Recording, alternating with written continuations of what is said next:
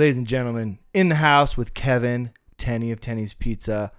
I was actually, I don't think I've heard of this thing called uh, DoorDash. It's pretty legit. You can get all sorts of different stuff. I was actually on there the other day, Kevin, and I noticed that Tenny's is on DoorDash. Yes. So even though we have our own delivery people, DoorDash is pretty cool because here's why. Um, if we get really busy at Tenny's and we have a ton of deliveries, we only have so many drivers on hand. The benefit of ordering through DoorDash is that we get the order in, we make it, and they send a driver to us. So we literally could have I don't know, hundreds of orders come to us where normally we wouldn't be able to deliver them. But with DoorDash, they just come right away, grab it from us, and then they're just taking that one delivery. So it ensures that you guys get your pizzas super fast. So that's a benefit of going through DoorDash. That's freaking right. It's like it's like cutting in line almost. Yeah, exactly. Yeah, and it's, that's it's rad. actually the same cost as what you would Really? order through us. Yes, it's a two dollar delivery fee if you're a DoorDash member. So go ahead and uh, yeah, order through DoorDash if if you guys Yeah. want to get And super DoorDash fast pizza for an- delivery. It's just an app that you get through like the App Store or whatever, right? For You sure, and you can get like tons of food off there. You can get Wendy's, Burger. King. I mean, you could get literally so many different Nice. food options, not just us.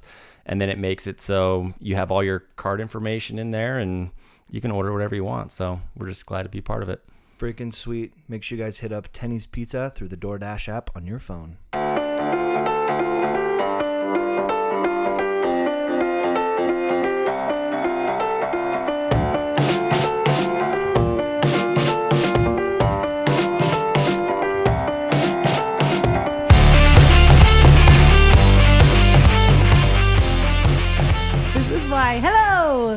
What? Every time we What's start happening? this, I'm like, it sounds so awkward. This is why. What? Why are you pointing at me just like got that? That's because not fair.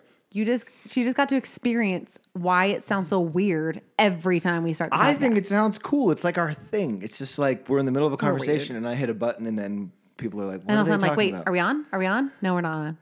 Oh yeah, we're on. I'm like, oh, damn it, Matt. I just think I'm funny. That's why. That's why. Welcome back. It's the Finding Strength podcast. Sunday afternoon. It's been a good day. Yeah, it's been a good day. Had some yoga. Watched Yeah. some football. Yeah, B Tenny over here. She's like turning into a yoga master. She put Mm. me through freaking. You're so full of it. But dude, I was shaking, yes, like shaking when all this stupid core work we were doing. It's I not know. fair. I love yoga. I'm obsessed right now. Just so everybody knows. Yeah, we talked about this the new last obsession. episode and this one. Okay, move on. No, I, I really don't want to talk about it because we seriously talked about it like the whole episode last time. we did. I got a little obsessed, and then you get me in here with Gina, and we're like, "Oh, this is awesome!" Yeah, yeah. I actually went. We're just gonna ignore you for a minute, Danny. No big deal. I'm used to it. It's fine. I went to Gina's book signing last night.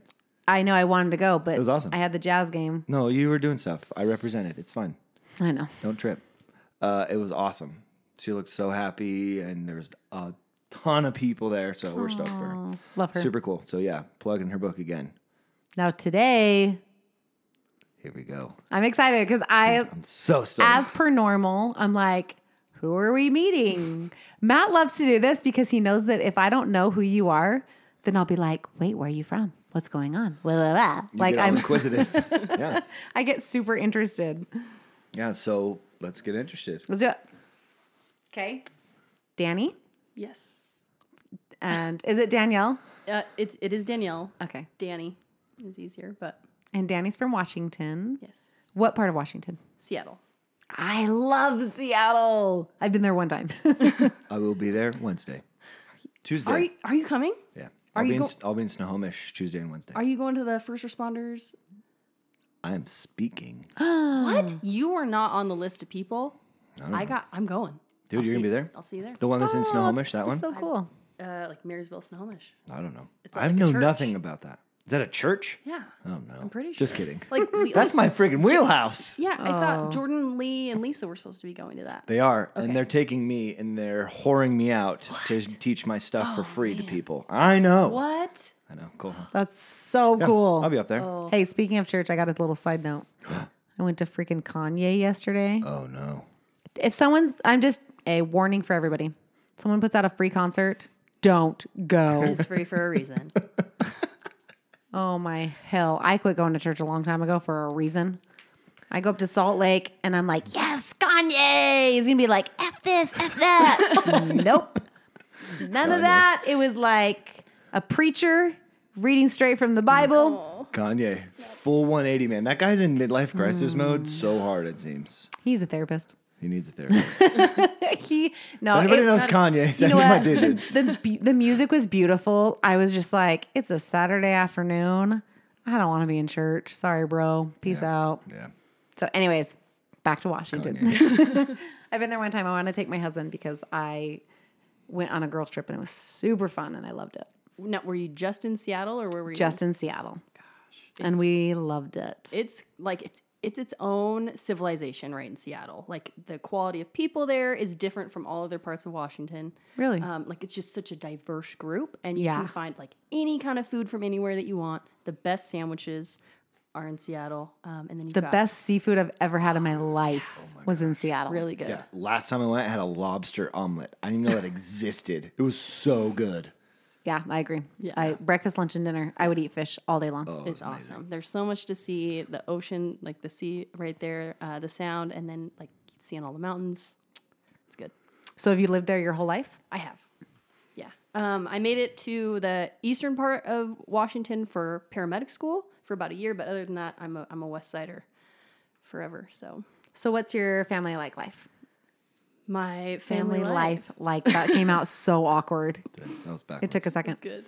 Um, oh gosh, my family is a giant mess, probably like almost everybody else's. Mm-hmm. I'm guessing. Um, you're talking like early. I'm just talking or- like um parents. Are your parents still We wanna- married? We want to know Dan. are you like number Who are you? What child number are you? You know, because it's that makes a big difference. Like A little bit of where back- background. what position you are in your family. That always I feel like that makes a huge difference. Yeah. So my parents actually were never together.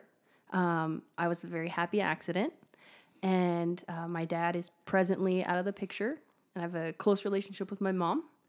Um, and I have I have an aunt and a set of grandparents, but that's kind of my my tight knit family family unit. It's mostly just So no siblings. no. Okay. Oh, that was that's interesting. So you were an only child. Yeah. So I can imagine why you were close to your mom. Did you live with your mom all growing up? Um, in so probably a little bit of backstory. My mom and my dad are both. Um, my mom is recovering drug addict and alcoholic, and my dad is uh, currently an alcoholic and drug addict. And so, when I was born, I was actually born addicted to drugs and lived with my like passed around my family while my mom and dad were living the lifestyle that they lived. Um, and then at one point, my mom came back for me, and I lived with her while she was um, she was like a drug dealer, and so she would uh, do her best to keep me as safe as she could in that environment. Um, but at one point, she finally decided that it was actually safer for me to go live with my dad, um, which was still not the safest situation, but apparently a step up. Um, and then my mom ended up going to jail for a, a period of time. And then after which she got clean and sober and then came back and got me. And I've been with her since I want to say it was about five and four or five. And then I've been with her like inseparable ever since. And um, yeah, Has she stayed clean since then? she has. That's awesome. Yeah, it's Good a, for her. It's amazing. Um, she's like devoted so much of her own life to recovery and um, her own recovery, and then giving back to other people. And she has such a strong program that um, I honestly think it's a big part of why I've been able to take as good a care of myself as I have, um, and has helped us to have such a close relationship, in spite of how it started when I was younger. Yeah. So. Yeah. That's interesting. I've always wondered so when kids are born addicted to drugs, does that will that affect you your whole life? Does it? I don't I don't know how that works. feel Like, like, do you feel like that's affected you? Do you even know? Is that something you've thought about? Um, physically, I don't feel like it's affected me. I think I got very lucky um, because there are a lot of kids out there who have had like mental and physical issues because of it. Um, however, I do feel uh, in a very big way that has affected me socially. Um, just one, just being different and having that that broken home, um, and then what that kind of um, the messages that that sent to me um, down the road, and then of course my susceptibility to addiction myself because it's in my blood. That's what I was, that's what I was wondering is does that make you susceptible? So it does. I, bel I believe so. Okay. Yeah. So there's varying research on a lot of this stuff. There is some genetic predisposition stuff when it comes to like addiction. Um, it used we used to kind of believe like in the addiction community, we used to believe that like that was a major, major, major component. That's less and less proven to be true. More often, it seems that the major component for addiction is the traumatic roots to it, right? Like we talk about this all the time on the sure. podcast, right? And so But this is to me, this isn't so much genetic as like, oh, my parents were alcoholics. It's literally your body was physically There's addicted to it at to it. some point. Right. You know, it's like a it's like a recovering alcoholic who they always have that kind of in them. They've, they've had it. You know, Yeah, there is there's definitely a biological component to the addiction piece.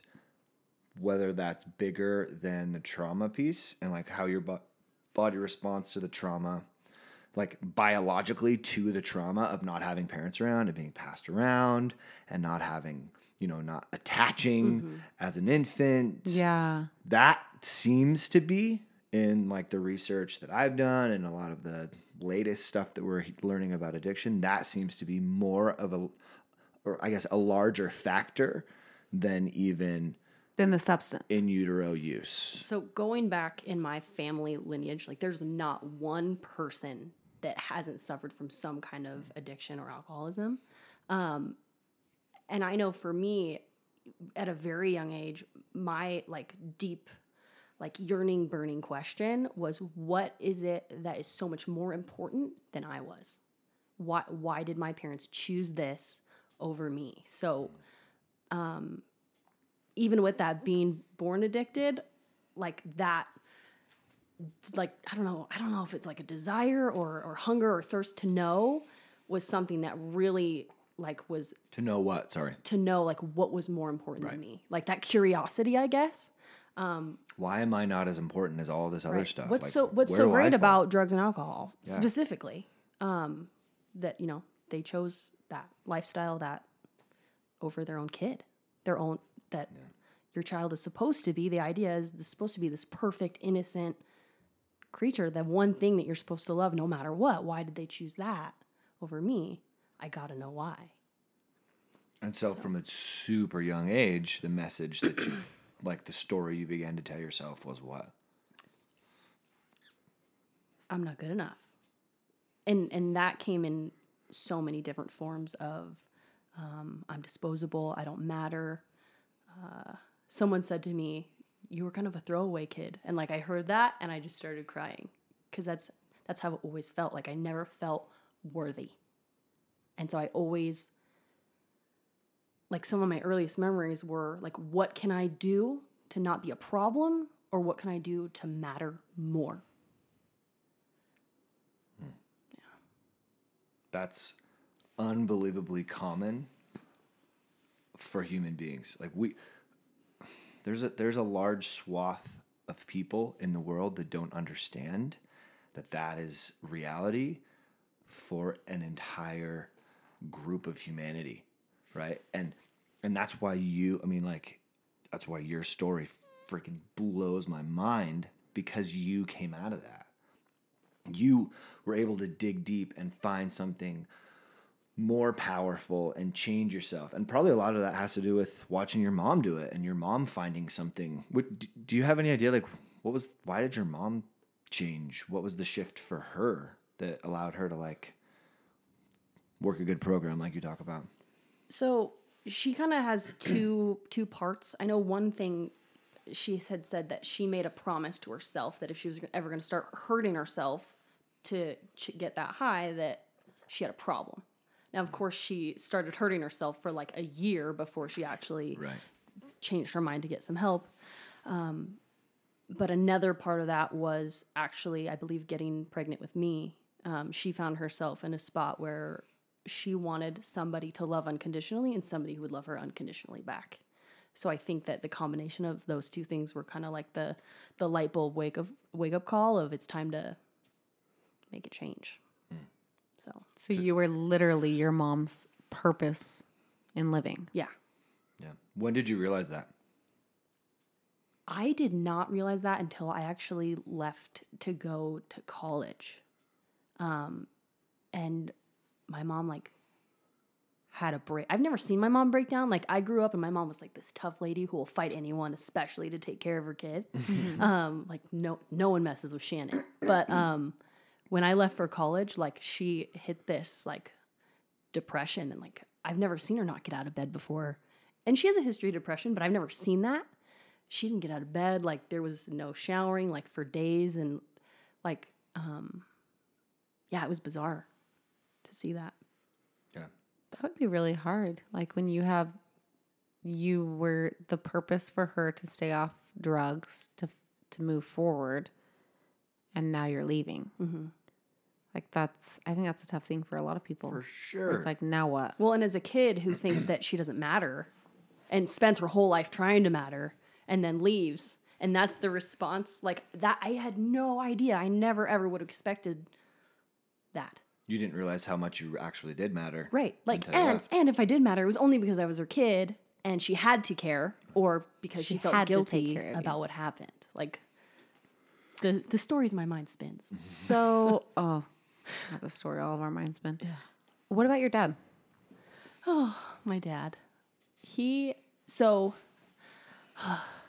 my dad. He let's see. When my mom got out of jail, uh and she they did the whole custody fight, right? Like the court battle and like it was really ugly and um And you're like five, four. four.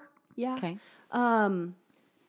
They decided, right, like we're gonna split custody, we're gonna share it, we're gonna meet, we're gonna do drop offs. This is how it's gonna work. And uh, that happened, I think, maybe a couple of times. And my dad dropped me off at the meeting place and said, Bye, I love you, I'll see you next time. And there was just never a next time. Um, and so instead of seeing my dad on weekends, I would go see my aunt, his sister. Um, and that was kind of the most interaction I ever had with that side of the family. And then when I turned, let me see, when I was 17, senior year of high school, I was doing actually a school project on addiction and the effects that addiction has on family members. And so I got this wild hair and called my grandma. She gave me his address and phone number, and I just drove to his house. Was like, we're doing this. And um, it was like the middle of the night. I was like, okay, I'm gonna sleep in my car. Cause who doesn't just sleep in their car? In Seattle, yeah, it's fine. yeah, it would be inappropriate to show up at my dad's house in the middle of the night. So I'll wait till early in the morning. Um, and so I, I did that. I knocked on his door and he didn't answer. And I was like, oh man, I did not think this all the way through. I should leave him a note, but who has paper and a pen at a time like this? So I called him. I was going to leave a message on his machine and he picked up. And I was like, oh, um, dad? Is that is that what I call you? Is it dad? Um, he's like, yeah. I'm like, I'm at your house, and he's like, I know. I'm like, oh, well, you do you want to come get answer the door? And he's like, no. It's like, okay, cool. I guess I'll talk to you later. And I hung up, and that was it until a year after that, just before I turned 18, he called to he called to wish me a happy birthday, not on my birthday, which was awesome. And he's like, "I'm getting clean and sober and I just I want to get a relationship with you going and and I thought I owed it to him. And of course I was curious. And um, so I entertained it and we we met a few times and I tried to start that relationship and like try to get a dad at 18. Yeah. Um, and of course, it was disingenuine, and he was still drinking and using drugs. And um, I set a boundary, and I told him, you know, you were you were out of my life for 13 years because of this. Um, so you can't just be in my life now. And if you want to be, then you need to be clean and sober, and you need to let me know when you're ready. And that was the last time that I had seen him. And then intermittently on like holidays, um, or like, yeah, holidays, he'd call me drunk and like blame me for ruining the family and why we don't have a relationship and just like this horribly like just destructive hateful things um, which kind of just reaffirmed my boundary right still hurt a lot but um, yeah that's kind of That's kind of where it sits So you literally have not seen him since you were five, four or five years old. um, for a, a couple meetings at 18 but that's that's it So he's he's still using. Yeah. Yeah. He's actually, so uh, in January, he moved in, I guess, he moved in with my aunt uh, to get clean and sober, but he just kept smoking weed. And now he's now he's drinking again and um, still making the same decisions. So, yeah. So there's, I mean, obviously you're not the, maybe not obviously, but you're not the only person in a situation similar to this. Right. There are many people, women especially, whose relationship with their father is so estranged that it's almost, I don't know if we want to put a judgment on it, but like it does more harm than good. Yeah. Oh, yeah. right? Like Judge it. That's what it totally. That's yeah. that's kind of what we're saying here. Like, so how have you been able to find the strength? Copyright. Uh, find the strength to be able to move past that and define yourself and who you are beyond the relationship that you have with your dad. Because a lot of people define themselves based on the relationship that they have with their caregivers because that's how we start out in life. right. My relationship to the world is based off of my relationship to my caregivers, mm-hmm. mom, dad, whoever. Yeah. And then I have to move throughout my entire life and figure out how to di- differentiate myself from them. That is really hard when you never even had them there in the first place Right. how what's that process been like for you what advice do you have for people who are currently trying to do that uh i don't go off you you do your thing because you you figured this thing out pretty damn good and i think you sharing how you've done that would be really valuable for the world Sure. So I've been very fortunate, I think, to have a pretty good amount of self awareness, even from a very young age. Like knowing that I was born addicted to drugs, like I, I knew that early. Um, knowing my broken family mess, um, I already knew, like, okay, I'm gonna have to play some catch up. Like, I'm predisposed to be screwed up. So, right? And I already knew I wasn't good enough. So I was always like hustling and trying to be better and smarter and um, good enough and be like as least broken as possible, essentially. Um, which sounds like so sad and heartbreaking, and it served me really well and exhausting and very exhausting. um, but oh my gosh, so I've lived a lot of my life like just trying to be better. Um, at this like six out of 10 anxiety level, which was my normal. So I didn't even know that that was weird. Um, I just always did that. Um, so I, gosh, I got into, and with with the help of my mom too, like her identifying some things that I needed some help with. Um, got into counseling at a very young age, like through the school and privately with different counselors, um, and then like, how do I put this? Like, hmm counseling was was very helpful for me, I guess, to just help me get some more of that self awareness. Um, I gosh, I think there's two kinds of people. I think there's people who need therapy, and the people who don't think they need therapy need it even more. So, um, So. I will like sing to the heavens about that forever. Um, but after a number of years of doing therapy, um, like it still wasn't enough like i needed more like i can sit and talk about my problems all day long but i need i need like some homework or i need like a job or a project or something productive where i can see actual like physical results so um, i started to look into all the other things for self-care. Everyone talks about self-care. It's really important these days. And it's like diet and exercise. And then i'm like okay let's do that. And of course, as an extremist and not being good enough, I have to be the best at diet and exercise. So I was like, we're gonna paleo and we're gonna zone, and then we're gonna CrossFit three times a day and do yoga. And if I still have time, we'll maybe figure out how to stretch. I don't know. I don't know what we're gonna do, but like on a massively obsessive level. So I'm doing therapy and diet and exercise, and it still wasn't enough. So what else is there? Um, I'm gonna read self help books. So I'm reading all these like, um, oh gosh, like adult children of alcoholics and um, oh like I start getting really into church and like reading the Bible and to be perfectly honest, like that is probably one of the things that actually fed my soul and my spirit the most.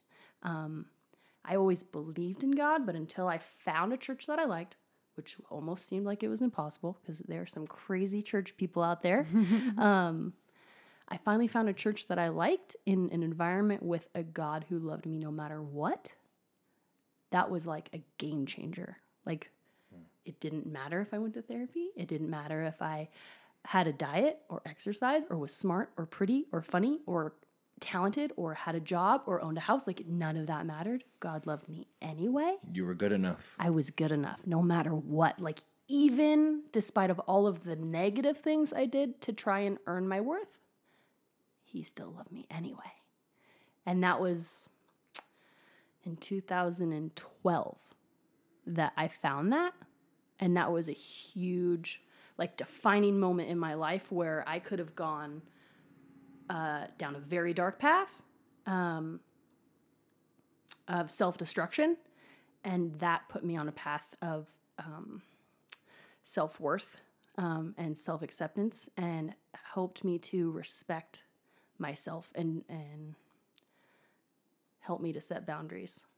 Fun fact, I'm terrible at setting boundaries, but um, Join the club. yes.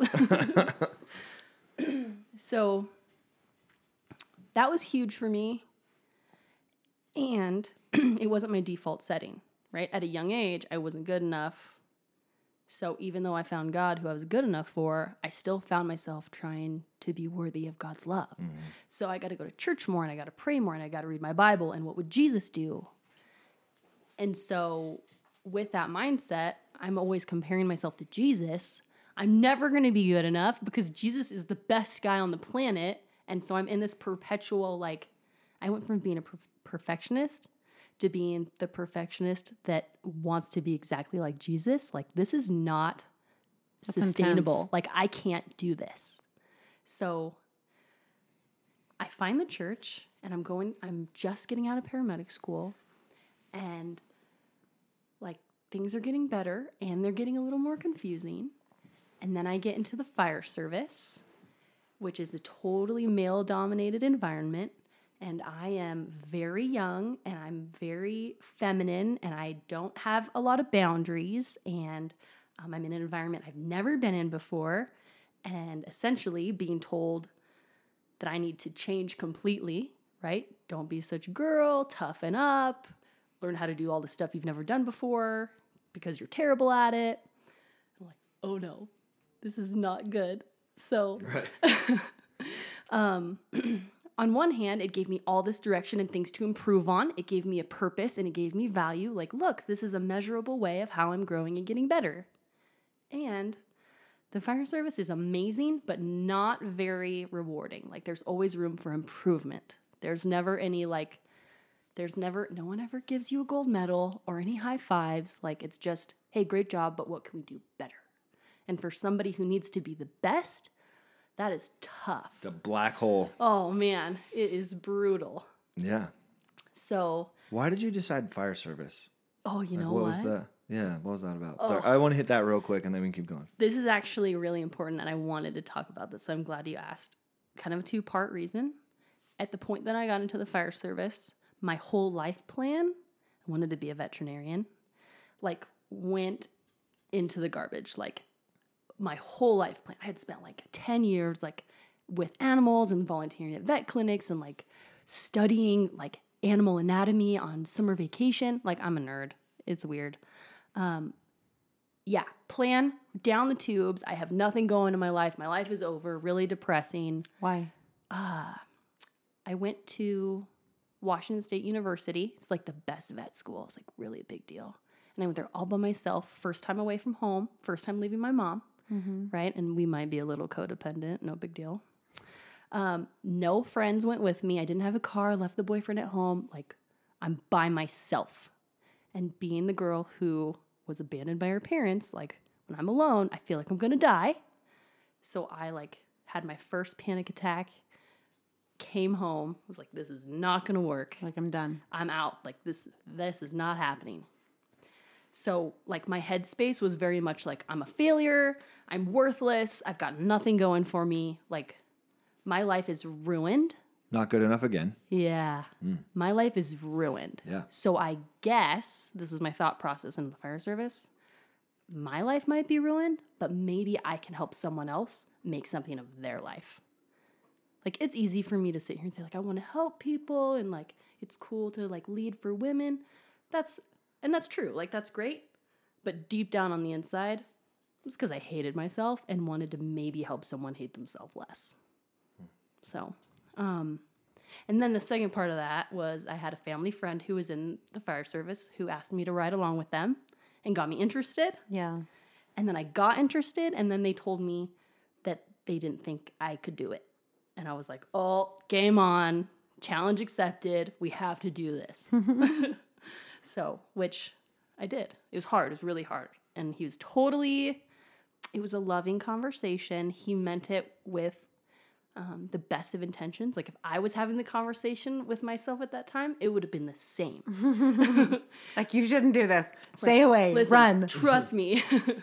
but um, you know, for me it was it was uh, you know, I had to I had to prove myself. I had to prove my worth. You don't think I'm good enough? I'm going to show you that I am. Mm-hmm. Last week we talked about hustling for your worthiness. Good old Hello, Brene Brown. Danny DeVoe. I got you. right? That's what we all do. We're hustling for worthiness. Because if I believe that I'm unworthy or not good enough or whatever, eventually something that I do is going to make me enough. Yeah.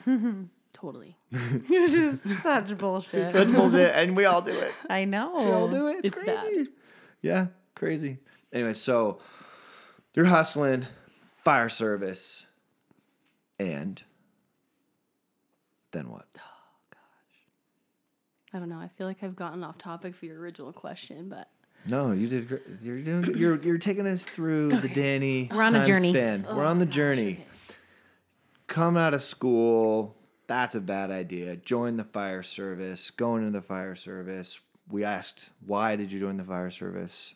okay. At that point, you were kind of talking a little bit about like, because the original question way back was, how did you find the strength Oh yeah. to get through the hard thing that is not having the support of a father, not mm-hmm. having the support of a mom early on, finding it within Yeah. you, realizing that like it's not up to anybody else for me to freaking do this thing. Right. I got to figure it out. Right.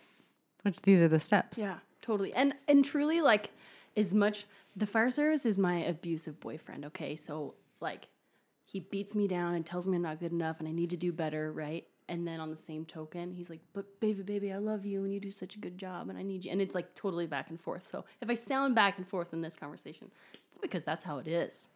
But um, Well, how, do- how do you manage like I mean the things that you guys are doing, Yeah. right? Like scraping off freaking burnt dead carcasses off the street Yeah. on the daily. Yeah. Like the things and you're a medic too, Yeah. which is a whole other level. Like no offense to like the guys running the engine and stuff like that. Like they're fantastic they're human awesome. beings. Yeah. Medics, I mean the stress of taking somebody to the hospital and working with the nurse, like it's a, it's just it's insane. Yeah. So somebody gave me some advice that I worked with, and they said if you're not doing something every single day to get to where you're going, you're not doing enough. And on one hand, like that's terrible. Sounds I feel like- exhausting. Right? Like It's also impossible. You're you're literally just reaffirming that I'm not good enough. Cool, thank you. Um, and like that also for me was such a it lit a fire under me. One to be productive and successful in my career, but also to take care of myself because I know from a young age I'm totally screwed up and I don't want to be. Like I want to live a good, wholehearted, happy, like peaceful life. You know, I don't want to be defined by the terrible things that happened to me at my young age. and So- you don't want to be what you came from. right. You don't want to be your parents and what they went through. Right.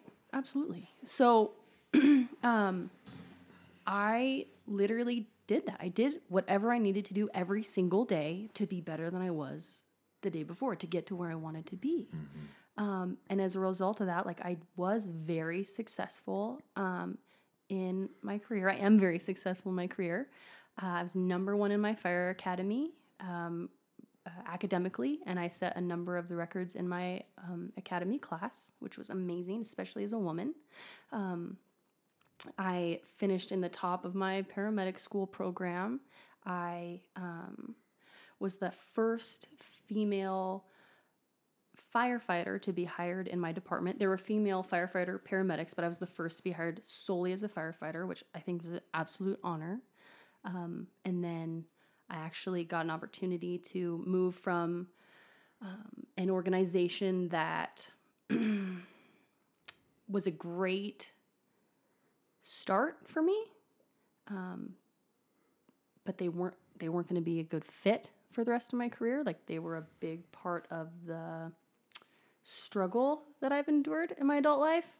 I had the opportunity to actually lateral to another department um, that has much more uh, diversity and growth opportunities that has helped me to actually feel better even about the person that I am as opposed to always wanting to me wanting me to be better than I am. If that makes any sense at all. Um, so gosh.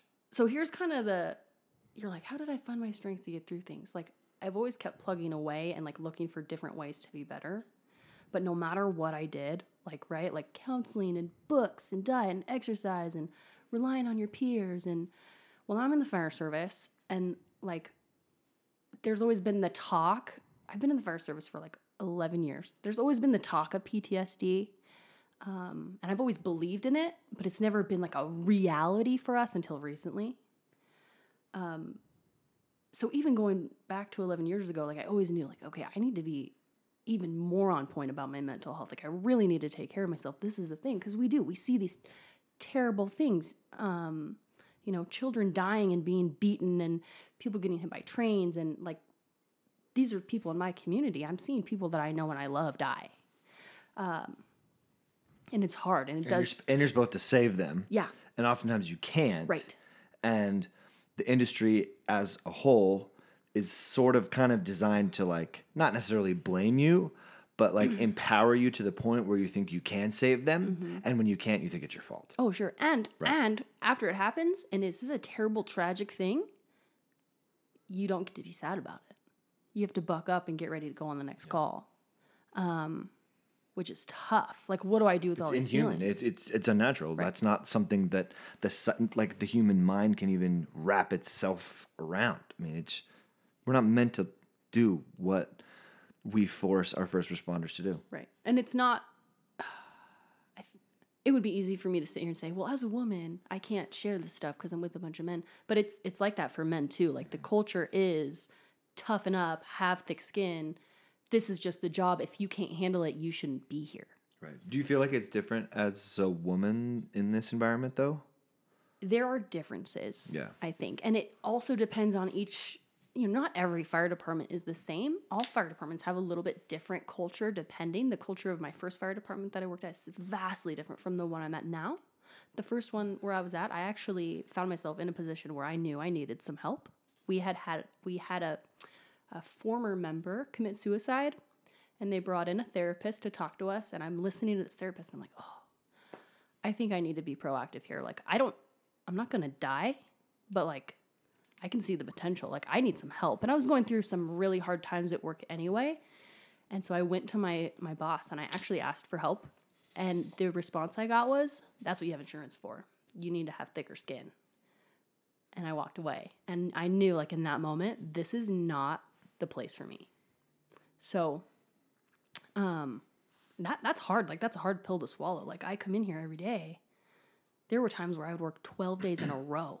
Like 24 hours a day for 12 days, giving you my whole life and like I just wanted a little help. I just want you to care. Well, and, and it's scary to speak out against as well, or speak out again, not against, but about that there's this culture that's not only like not addressing the problem, mm-hmm. but a part of the problem. Right. Where we can't even talk about what's going on. And so we silence ourselves, push it all down, drink it away, numb it away, whatever until.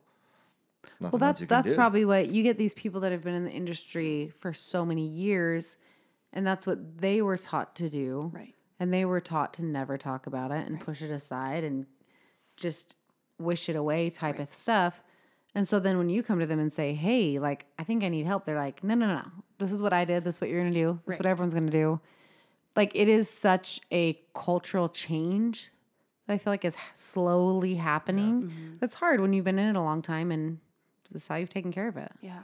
So how do you know any different? Right. You know? Right. Absolutely. Like the thing that was so heartbreaking when I actually got home.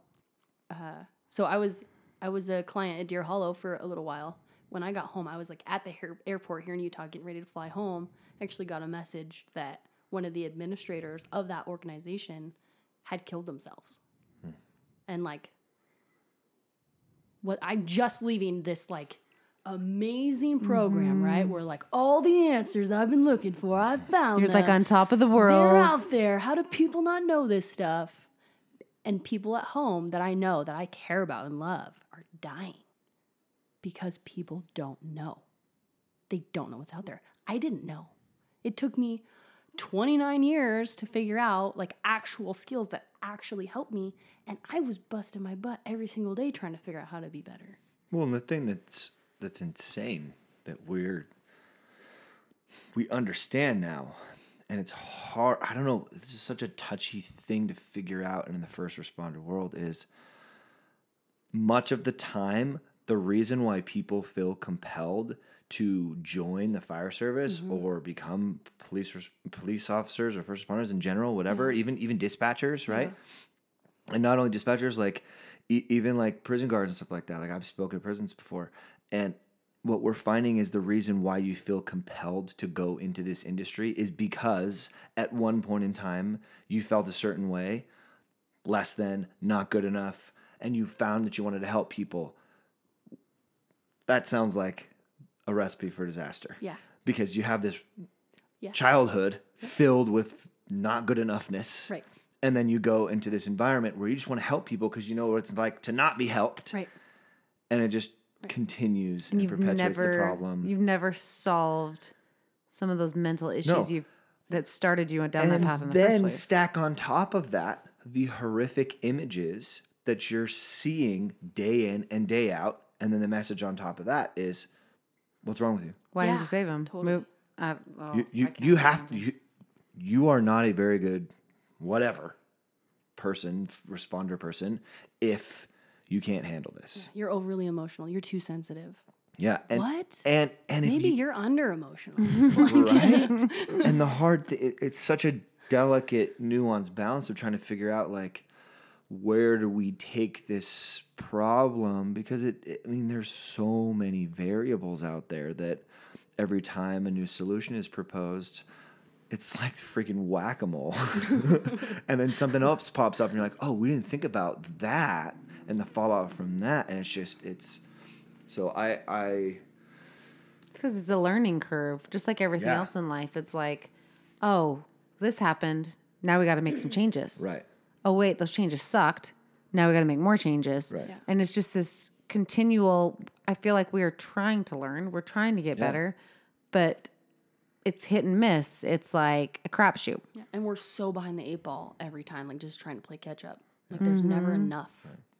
It's it's brutal. It's hard. And it's not. I think the thing that w- needs to somehow, we need to wrap our heads around this idea, in especially first responders, because that's the world that, that I work in all the time. And that's how we know each other, right? Um, this is not a problem unique to first responders Right. at all. Right. And it's not just unique to military personnel either, right? We're talking doctors, we're talking attorneys, we're talking nurses, we're talking, there are many, many very well to do industries that are ripe for PTSD. Absolutely. And we shove it under the rug because, well, quite frankly, and the insurance company, the pharmaceutical country, com- companies don't want to deal with it in this country. Yeah. And, that, and that's the problem. Well, PTSD, like I would say growing up, I thought it was solely for war veterans. That's what everybody thinks. Still to this day, I- most people I was that. having a conversation with a friend Yeah. just the other day about this specifically. And he's like, Well, I get it because you're a first responder. I'm like, You probably have it. IT professional. Like, I know, right? Like, yeah. seriously. No, it's I It's remember any industry. I, re- Nobody's I remember in just in even in life. I remember when I was having nightmares after everything happened with my daughter, and I thought, well, I don't have I don't have PTSD. I'm not a war veteran. I'm not a nurse. I'm I would thought of all these industries, and I wasn't until I went to therapy, and she's like, those nightmares are PTSD. It is post traumatic stress that where you your brain is constantly replaying the scenario you went through. Mm-hmm. And so that I think that's the biggest thing we need to make aware to people is that yes, first responders are seeing it sure. more and having it more, but that's it's not solely for that line of work. It's like life in general. Like aside from what you've been through in your work, your life you've got some PTSD. You've got some situations Yeah. that I'm sure are a reoccurring thing in the back of your brain. You don't it doesn't go away. right. Absolutely. I, I Well, that's the crux. Yeah. That's actually at the core of PTSD, and the the th- the childhood trauma factor in PTSD cannot be ignored. Right. I don't think my job is hard, right? I see terrible stuff. But I really I really believe this. Like not that it wouldn't bother me, but if it wasn't for all the stuff before my career, like especially the early childhood stuff and like I truly don't think that my job would bother me or be nearly as difficult as it is. Well, I- don't know if that's I don't know if that's true, but I think I think the way that I would say that is it wouldn't affect me the way that it does now. Maybe maybe that it's not as difficult. I don't know how difficult it would be, but for sure there is an impact in the way that you experience your life mm-hmm. because of the developmental experiences Yeah, that you experienced. with that. Bethany, you're no different. I'm no different, right? You lost your mom, mm-hmm. right? And then you lose Bridie, right? Like those two things Yeah, it compounds. compound, mm-hmm. right? And that is the thing that we miss as a society, right? Even the, the psychiatry industry has missed this idea where we don't want to talk about child abuse. Right. We don't want to talk about developmental trauma. That is really even a bigger deal than is what is going on. So right now, this is this this will blow your minds, okay? We get clients.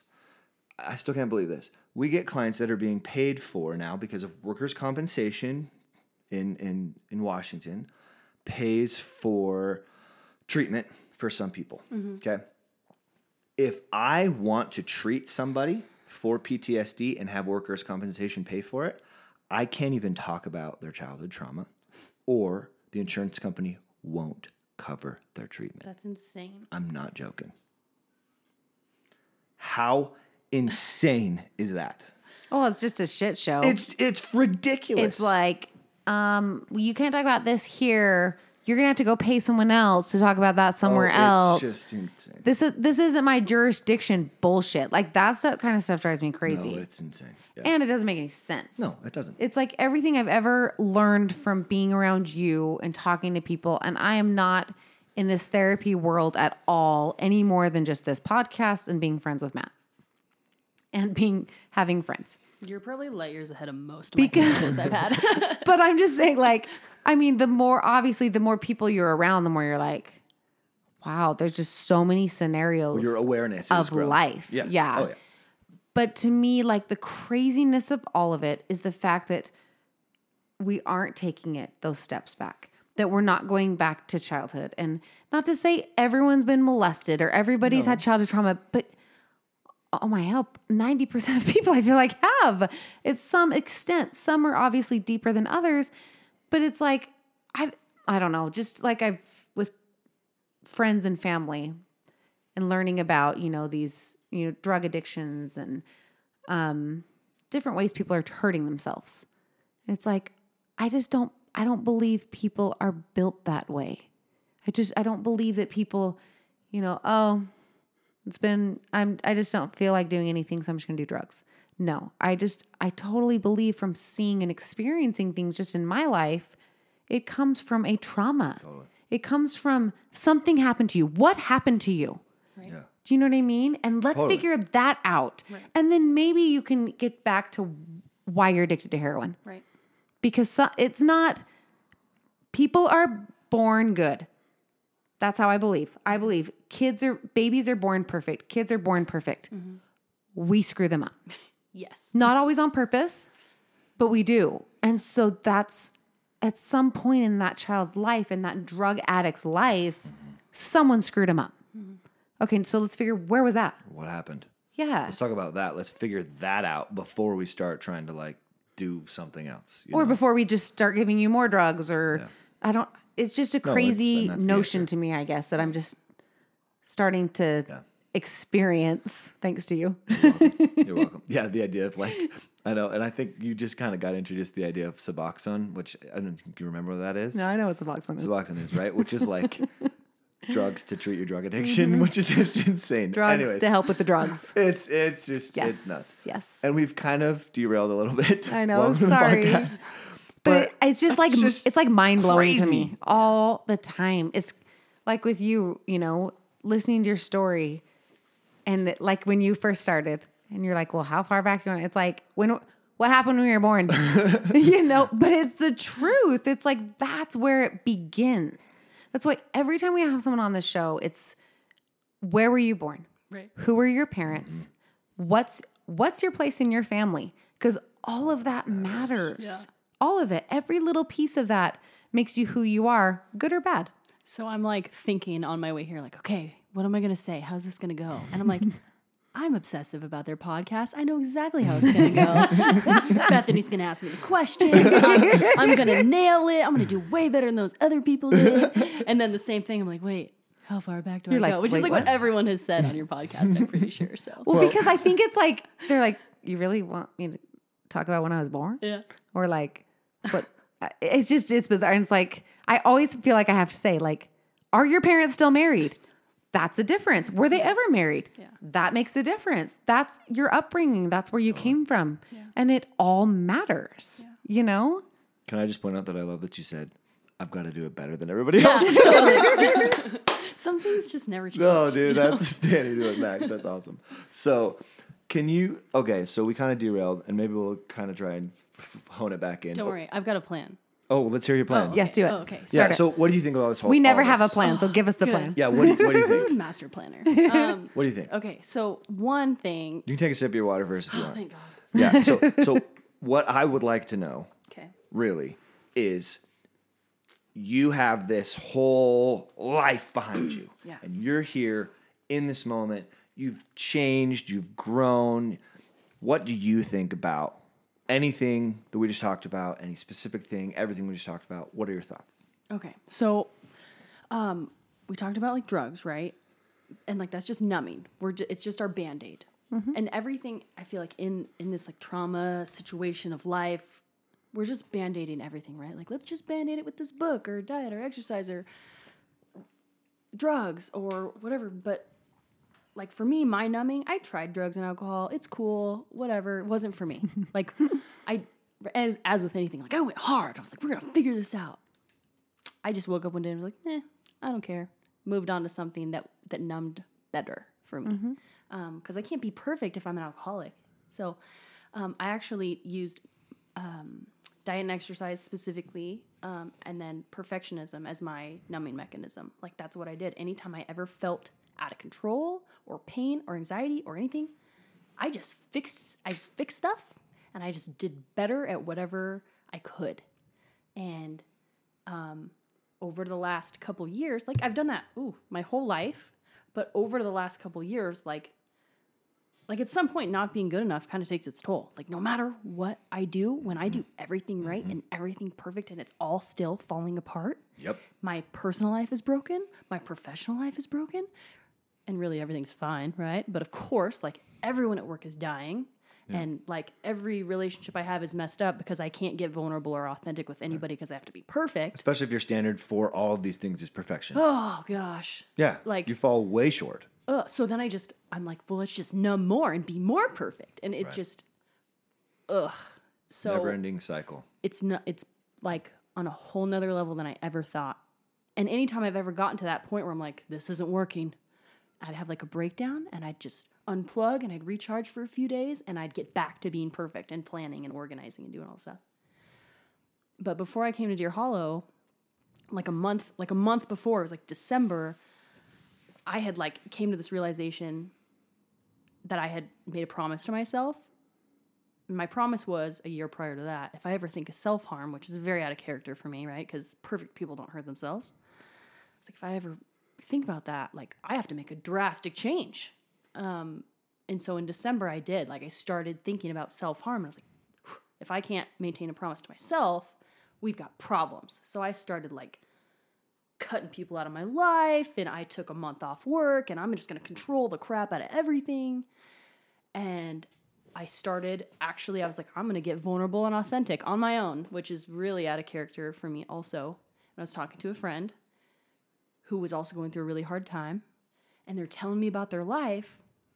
And this is a person that I've like regarded like 10, this person's a 10 right? Perfect family perfect career like perfect. I'm like i want to be this person. Mm-hmm. And they're telling me about their life and how it's a mess and i'm listening to it. I'm like that sounds pretty normal. Like that sounds he's like this is my life just recently. I'm like that is my life for the last 29 years. What's toughen up get some thicker skin right? Like all the things i've heard. You're like, oh, so hard. and and he's he stops and he's like danny if i do not get some help something bad is gonna happen. This is not okay. And in that moment like i had that flash of the promise that i made to myself and i was like oh my gosh maybe this isn't normal. Like maybe this isn't the way my life is supposed to be and if i don't get some help something bad is gonna happen like i've tried to control everything for 29 years it's still getting worse i need to get some help and of course, when you're perfect, like, how do you ask for help? But I did it. Like, I called, um, I called a friend that I work with who I trust, and he's like, "Great, I'm a fixer. Here's a list of things you should try." And I was like, "As as the perfect fixer that I am, I've already tried all those things. What else you got?" Um, and he's like, "Crap, I don't know." So then I called someone at work who's on our peer support team that's just for this reason. And I said, I need some help. And he's like, I don't know what to do. Crap. like this this took everything to ask for help and you don't know what to do. And no one's giving you any advice. You're like, Oh, awesome. no. Yeah. Now what? Oh no. So I actually ended up calling a first responder helpline that they have. They have a couple in Washington. Um, the one I called was Code 4 Northwest. And I get him on the phone, and I have no idea how to explain to him what's going on. I just know that if I don't get some help, something bad is going to happen. And they're like, Great, we got this. Here are some ideas we have, and we think you should go to Deer Hollow, and they're going to fix you, is what they said. And of course, I'm like rolling my eyes, like, okay, if anyone was going to fix me, that was going to be me. Um, Which, if you talk to anyone in Deer Hollow, I can't imagine them ever using that phrase. Fix? We're gonna fix you. Oh, never. Actually, I heard that and I just like cringed inside. I was Yeah, like, I oh. I was gonna say and because knowing what anytime I I, know said now- that, they're like, "You're not broken. Yeah. We're not gonna fix Totally. you." I know. Bethany, you fuck out with me so much. High five. I know. That's totally and and at the same time, like in the spot I was at, I was like, Yeah. I mean, sometimes you know, like you when- need to hear like, sometimes like I just hope. want someone to fix me because I can't. Yeah. I'm Yeah. out of options. yeah, So of course I can't do this. I need somebody else to help me do this thing. Yeah. Yeah. So I've got two things, right? Like either it's not going to work and I'm just as screwed as I was and I'll probably just die, or they're going to fix me. So, like, okay, fine, let's prove it. Let's see if you can fix me. I'm so screwed up. Like, no one can fix me. I can't even fix myself. Let's go. So they're like, get on a plane today. I'm like, no. um, I had to maintain like my last bit of control, of course, and like organize my life and plan and make sure everything was gonna go smoothly and perfectly before I left. and so it was like probably within a week of that phone call, um, I got on the plane to Deer Hollow. But the night before I went to Deer Hollow, like everything that I was afraid of happening actually ended up happening. Like I was afraid of what happens the next time progressively it was getting worse. What happens the next time? And I like I found out like I had the worst night of my entire life. Um, and I actually did self harm. I cut myself for the first time, which I've never done that. Um, and I almost killed myself. Um, I almost drove into oncoming traffic. Um, And the only reason why I didn't was because I chose to call again and ask for help. It was like three in the morning. And I was like, I'll just call anybody. And I called like 10 people. Who's going to, like, rationally, who's answering the phone at three in the morning? I- I wouldn't even I'm hear my not- phone. I'm not doing it. So after no one answering the phone, you're like, oh, great. I really am worthless. My life really is meaningless. Like all the bad stories you spin. I was like, well, this is it. One last try. Otherwise, this is my car. And it was like something at the end of a movie, like the last millisecond, like somebody picks up the phone and I swerve away instead of towards the car. Um, super dramatic and super horrible night. Um, and as awful as it was, and as much as I wish I never had to experience something like that, like it put me in the headspace to get on that plane and go and get the help I needed with the idea of this is life or death, and I have to do everything I possibly can do to save my own life. Otherwise, I'm gonna die. So interesting thought. And Matt, I'm not sure if you know the answer to this or what. I mean, you usually know the answers. I just uh, make it up. There's been a few people that I've known, heard of, I should say. It's not that I knew them, that literally took their own life the night before they were going into therapy, hmm. whether on purpose or an accident. What what is that? Because you hmm. knew you were going to therapy the next day. You knew you had it planned. Why? Hmm. Is there a reason? I don't know. What what was your experience? Like, my thing was, I had already done everything I could to cope on my own Helplessness. when I asked for help. And I was in pure survival mode between that time I called for help and getting on the plane. And I was absolutely destructive. I don't drink maybe like a couple times a year. Um, and at that point, I was drinking every day. And like it was like one to three drinks. Like it wasn't even a lot. But for me, incredibly out of character. I was being very reckless. Um, I, I was not making safe choices. And I put myself in a very unsafe situation. And in that situation, all of the storylines that I've told myself my whole life came true from some of the events that happened. All in one moment. I'm a throwaway kid. I'm disposable. I don't matter. I'm going to die alone. I'm worthless. Like every single negative thing I've ever thought, ever like somehow managed to tuck away and not believe it was all 100% true in that moment. And that was the rest of my life. And I thought to myself, and this was the thing that, that breaks my heart, was that I know when I die, I'm going to heaven. I know it. And all of this pain is going to stop. So why, what am I waiting for? Why not do it? Why not? Do you think part of it too is because you're leaving? It all I just listening to you talk. It almost seems like you you start to let your guard down. It's like you've built this up, like you're fighting, fighting, fighting, and it's like, okay, well, I'm. It's starting to come down because you're gonna, you know, admit yourself to a place to get help, and so you're you're becoming more more vulnerable. vulnerable I can't say that word right now. Vulnerable, Vulnerable. is a hard word to say. But it's true. You're slowly letting that in, and so it's Guard like, down, guard down, guard down. Yeah. yeah, because you're gonna you're going to this place. So, because that's that's what it sounds like to me listening to you. Like, okay, I'm I'm gonna I've been fighting it, fighting it, fighting it, and t- tomorrow I'm going. So it's like slowly releasing that, and if you hadn't gone, if you didn't have it planned, if you then you may have broken. Yeah, mm. I, I really think like the only reason why I didn't follow like yeah, my friend answered the phone, right? But like Deer Hollow, like we're gonna fix you. That was my last granule of hope. Like that was it. That night was the first time in my life that I've ever had no hope where I actually thought, what is the point to anything at all?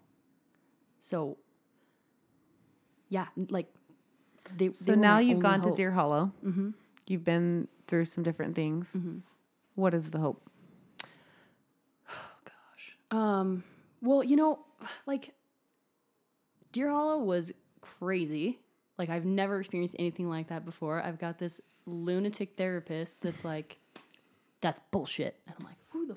Who's, who's calling me on my crap? They are awesome. My crap is so good, I believe it. How do you know this, that it's bullshit? Um, Because it stinks. it reeks. No, Oh my gosh. Um, because you know what you got. That's why. That's really how it works as a therapist. You smell it because you recognize it, and you're like, "Oh, I know that one. I do that all the time." Totally. Nope. totally. Um, I I went there, right? I said I went there with the mindset of I have to do everything, everything they say. Like I have to do it all. I have like they said.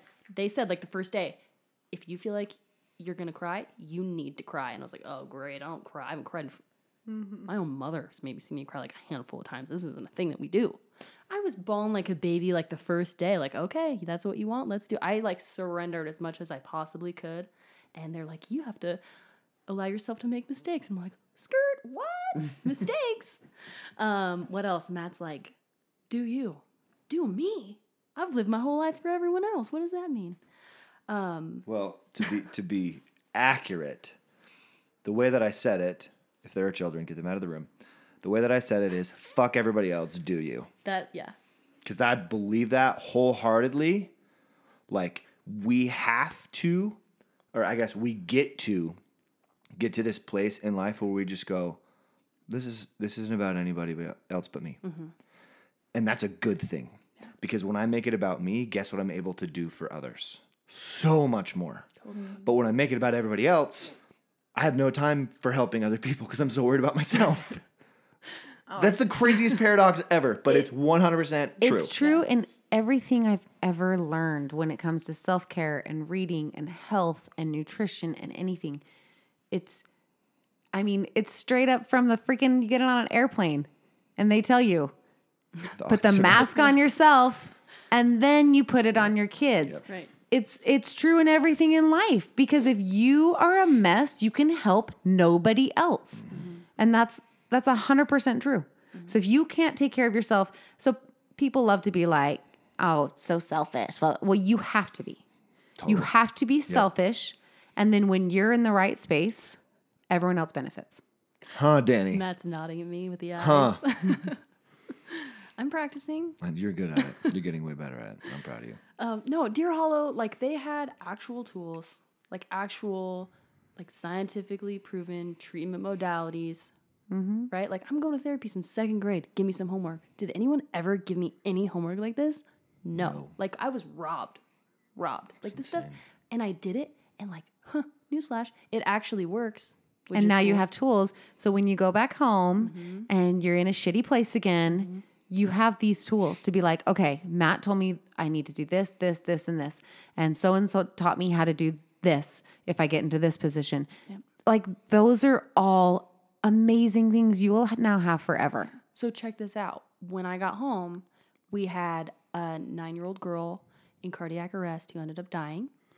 And my crew, we went back to the station and I said, "Hey, like next shift, guys, like you guys want to do you guys want to do some uh some like cognitive processing therapy with me? You guys want to like mind body bridge?" And they have no idea what I'm talking about, right? But like I've got them hook, line, and sinker. They're like, "Yeah, let's do it." Right? No one, right? Like I just killed, uh, right? Like I'm sitting here, like I just killed this kid, right? Like that's how I feel. Of course, that's not what happened, but that's how I feel on the inside. They're not going to tell me no. I've, Yeah. I've got them. So next shift, we're doing it. We're doing cognitive processing therapy, mind body bridging. I've got my captain. He's going to be maybe embarrassed when I say this, but my captain like almost started crying. Like we're getting raw with each other and vulnerable and authentic. And not only did we work through like that call that we had, but actually like I helped my crew and like together we raised awareness about some stuff that we didn't know bothered us. And like it grew us as individuals, but it grew us as a as a team, like as a crew together too, which was amazing to bring Uh-huh. that back and share that with people. And that, that's the kind of stuff I I we said it a million times on the show, I feel like. But before we started this, I was telling you how me and Matt, when we sit and talk with our friends, our close group of friends, it's incredibly vulnerable and open. These guys know literally every aspect of my life. It's kind of gross. Just kidding. Because when you do that, when you have those experiences, like you just said with your fire crew, mm-hmm. it bonds you. Right. And now you trust them. Right. So now when things are hard or when anything important is happening in your life, you'll you start to let those people in. Yep. It takes those experiences. It takes those you know, bawling your eyes out or screaming and yelling and ex- explaining what's going on in life. Those are the experiences that connect you with other people. Yep. And that was like amazing to have that at work, but having that in the treatment program, like sharing my dirt, like the raw, the stuff that you don't tell anyone, mm-hmm. they made me tell it all. And like I'm ugly crying, the snot's coming down, it's really embarrassing.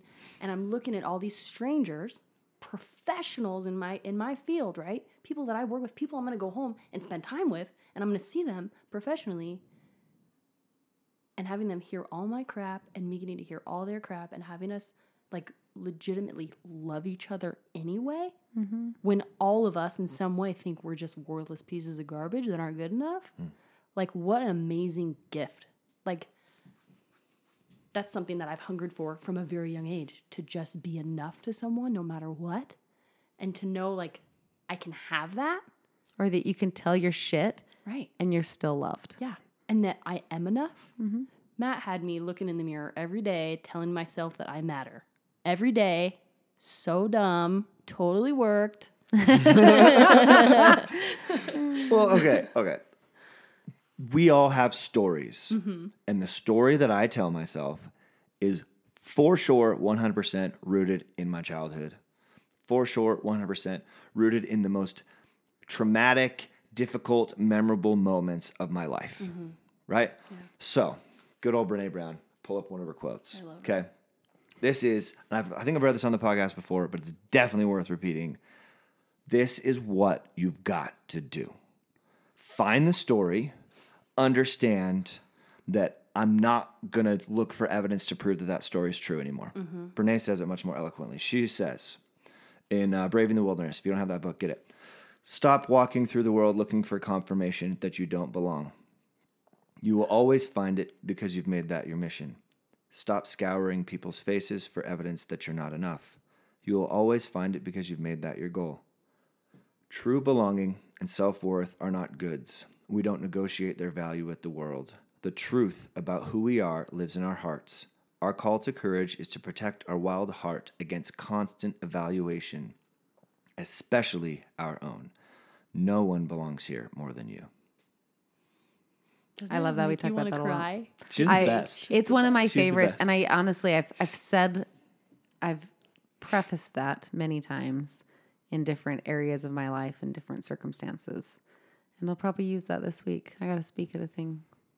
Thanks, Matt. Appreciate that. I just thought of that. Brene, if you're listening, come here.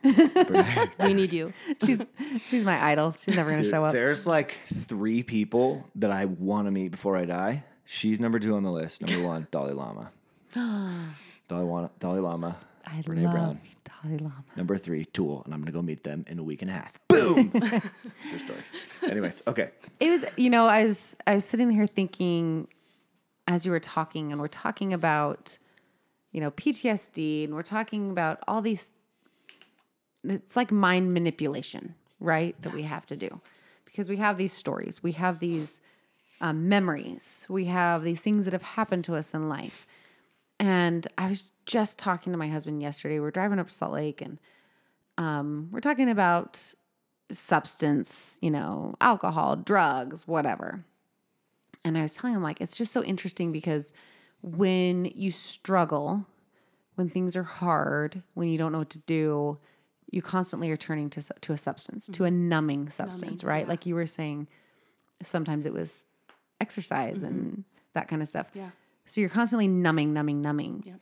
And then as soon as you start to find these avenues that slowly pull you out, it's like I don't you don't need to be numbed anymore. You know, like I was telling my husband, I'm like, I have not even been drinking very much lately, which sorry to any of my family who hears this and didn't know I was drinking all the time, but I was. Um, but I haven't been. And I've slowly recognized that I don't need it as mm-hmm. much. It's not necessary anymore. You know, now it's more of like a social gathering or just like a fun event of some sort, but it's not like a a necessity in my life where it's like, oh my gosh, I can't handle life. I need to numb. Right. And I feel like that's what we're trying to figure out and tell people give options on this podcast mm-hmm. is all these ways to heal and to start pulling yourself out of this shithole that we've dug into. Mm-hmm. So we don't need to numb all the time. Right. You know? And the shithole we've dug ourselves into is predicated upon the story. Mm-hmm. And that's the part that I you're hitting the nail right on the head. Like I don't need to believe that anymore. Mm-hmm. And the reason I want to numb is because there's so much pain associated with the story I tell myself. As soon as I poke holes in that story, as soon as I let it go, as soon as I realize like, God, I am enough or mm-hmm. I am okay or it's not my fault or I'm I'm a good person. We're just saying it out loud. Yeah. I was- right? I Like was staring in the mirror and being like, I matter every day. Ex- weird, that's- weird that you would tell somebody to do that. It's hundred percent true. Well, and I told you a little bit of my story of the last week and how I was kind of just going down this. You know, you just start to spiral, and you I've even never spiraled even before. When you know what you're talking feel the spiral happening, it's so hard to pull out. Yeah. It's like gravity. It is, but Yeah. you have to say it out loud. Ah. That's what I've discovered. Acknowledge it. as soon as I I was at work and I'm with my husband and my business partner and I said it out loud, like what I was really feeling, and then I was like, "Well, that was stupid. Mm-hmm. That's not true. yeah. Why am I saying this? Why am I feeling this?" And as soon as you start to unravel that a little bit, I don't know. For me, Totally. a lot of things came to light like oh, this is some bullshit story I have told myself since I was a kid. I'm stopping it now. Yep. I'm done. I'm going to try to recognize it sooner so I don't start to spiral every time this comes up. And I'm going to try to have boundaries and take control of it. Yeah. For me, I it's my body. I feel it more. Like I'll have some kind of tension. Like oh, like I'll I always I'll hold my breath like for a long time, and I'll be like, wow, I feel like I can't breathe. I'll have all this tension. Why? And then I'll realize all the stuff that's going on in my head. I don't even real. I'm so used to my head spinning. I don't even realize that it spins anymore. That's just my hamster wheel, just cruising all day, mm-hmm. every day. That awareness is so important. So important. And a lot of times if you don't some people are uncomfortable. I'm I'm a talker, I'm a sharer. They're uncomfortable saying it out loud, so we talk all the time. Write it down. Mm-hmm. Get Write it it down. out of your head. Write it down. because that sounds so like what's the word like elementary like so basic but it works Simple. like the second simple. you pull that out of your head sometimes you can look at it even on paper and say that doesn't that, that doesn't even make sense Right. that's not true at all but as long as you leave it up there mm-hmm. like stirring and going it just starts to you know, it's like a freaking dust ball that starts to roll and it just grab grabs any other crap stories or think not negative things and pulls it in with it, Right. you know? So How it's d- like you get you have to get it out. How do you stop something you never even realized had been started in the first place? You can't. Yeah. Right. You you have to acknowledge that this thing is running, spinning, whatever, and then you stop it, right? And it's like a loud whirring fan or a motor or whatever. Just like imagine like this buzzing noise that's just loud and persistent, and you just think that that's just how everything sounds. And then in an instant, is off, and you're just like, oh, it's so quiet. So awesome. This is so peaceful. Like, oh my gosh, this is what it's supposed to be. But you didn't even know that existed Yep. because your norm is to have the buzz constantly whirring around. Right. And once it's off, you're like, oh, this is awesome. Like, I don't need to turn it off with alcohol anymore. I don't need to turn it off by like exercising the shit out of myself or like perfection or whatever. And it literally is that simple. It's just recognizing that I have a story. when I got home, I had I was at like one of my I do most of my good spinning when I'm driving. And I was I was at an intersection where normally I'm solving all the problems and it was dead quiet in my brain, like totally calm. And I was like, what the crap's going on? Like I started to spin about the fact that I wasn't spinning. and I was like, this can't be right. No. What's happening? I'm like, right? I'm like, okay, well, what's my thought, my requirement, my storyline? I'm going through my skills and I was like, oh, this is what calm is and that's okay. And it's so cool to have that mm-hmm. for sure. So cool. But I think everyone needs to learn how to get there and everyone's going to be different in the way that you can get your mind there or get your body to that calm peaceful place. We're all different. That's why there's so many avenues. But it's so important. I think one thing I just really want to bring up is how important it is the vulnerability and authenticity, but doing that with people. Like you have to be you have to do that stuff with yourself. That was really hard for me. But to do that with other people is so huge. Like I have a it's easy for me to isolate and make it all about me, like total victim mode and no one gets it and I'm all alone and right it just grows it and makes it worse. And the more vulnerable and authentic that I've been about sharing my story, it's allowed other people in my life to share their stories with me. People I had no I had no idea about their story, they had no idea about mine. When I got home from Deer Hollow, th- five people knew that I was either struggling or that I was in Deer Hollow trying to get help. No one else mm. had a clue that anything was even wrong. Being vulnerable and being authentic with a group of people, like, isn't that what you said? That's why like all those twelve step programs work is because of the community and the common humanity that's there. Like common humanity is the thing, yeah. It's huge. When you realize you're not alone in the world, you're not the only one suffering. Yeah. Like like that's tenet one of Buddhism is everyone suffers. That's it. Like once you recognize that and are willing to understand, to willing to see like, okay, here's my story. Mm-hmm. That's creating my suffering. I'm not the only one that has a story. Everybody else is suffering too. Mm-hmm. It's so much more bearable, so much more doable. And then actually, you're much more likely to act and do something about it rather than just continue to spin in your head. Because the story you tell, just told Bethany, is you're sitting there in the dough room with who? My husband and best friend. Oh my gosh. like people you care about, who you've been vulnerable with how many thousands of times, right? And so that's the part about this that we talk about is you, you freaking, there's people, people out there who love you and care about you. Like, talk to them, open up to them, connect with them, like, be with them, like, create a freaking text group. I don't know, Right. something. Find people who give a shit about you and tell them how much you give a shit about them and watch what happens to your life. It's freaking incredible. Right. And people don't do this. They Well, don't. They're scared. They're You're scared, to open exactly. up. I think everyone wants someone to be vulnerable with them, right? You're cool with, at least for me, I was like, I can handle people telling me stories, Yeah. but I have to, if I want people to share with me and to be that way with me, I have to put that out Totally. there. Or else it's never coming back because everybody's on guard. Everyone has a wall up to some extent. Yeah. So Truth. I think people that are listening, you need to recognize that. Mm-hmm. If you want these connections, if you want these people in your life, you want these important relationships, you have to start it. Yeah. You decide you're going to be vulnerable, you're going to be real, Yeah. and they'll come. And to speak to the fire service specifically, just with all of the suicides that we've been having recently, like I do believe, and I'm seeing that our culture is slowly changing.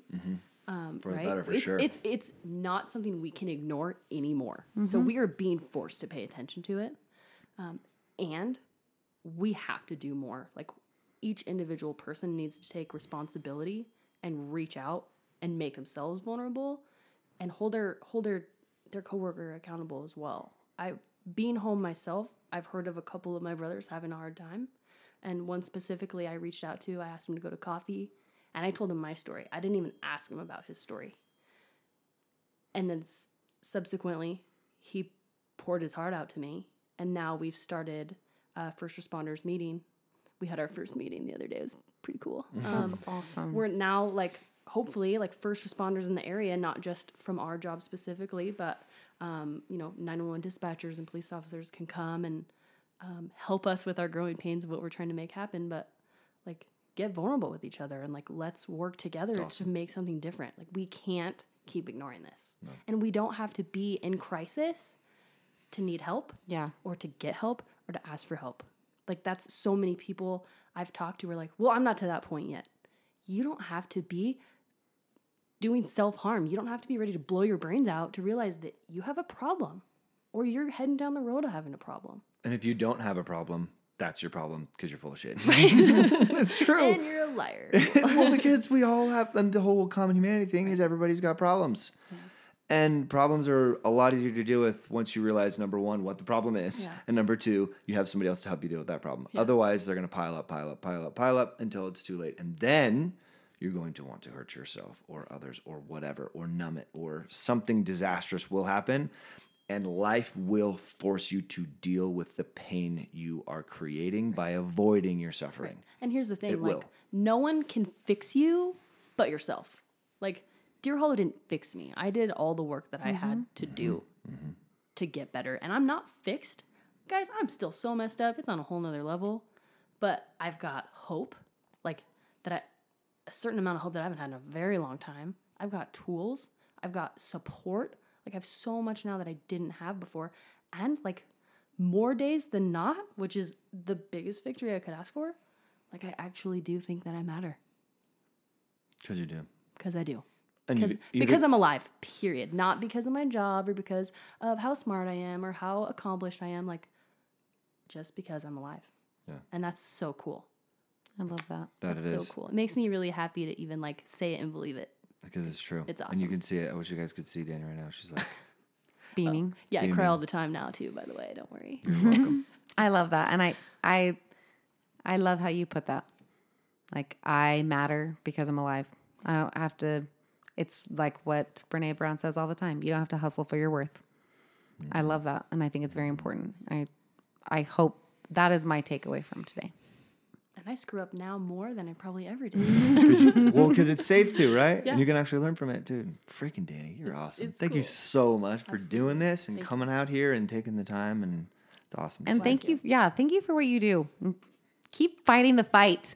Keep Yeah, making straight. these men cry. Yeah. you got it. You can do it. That's right. Super cool. Thank you so much. Yep. Thanks, Annie. You rock.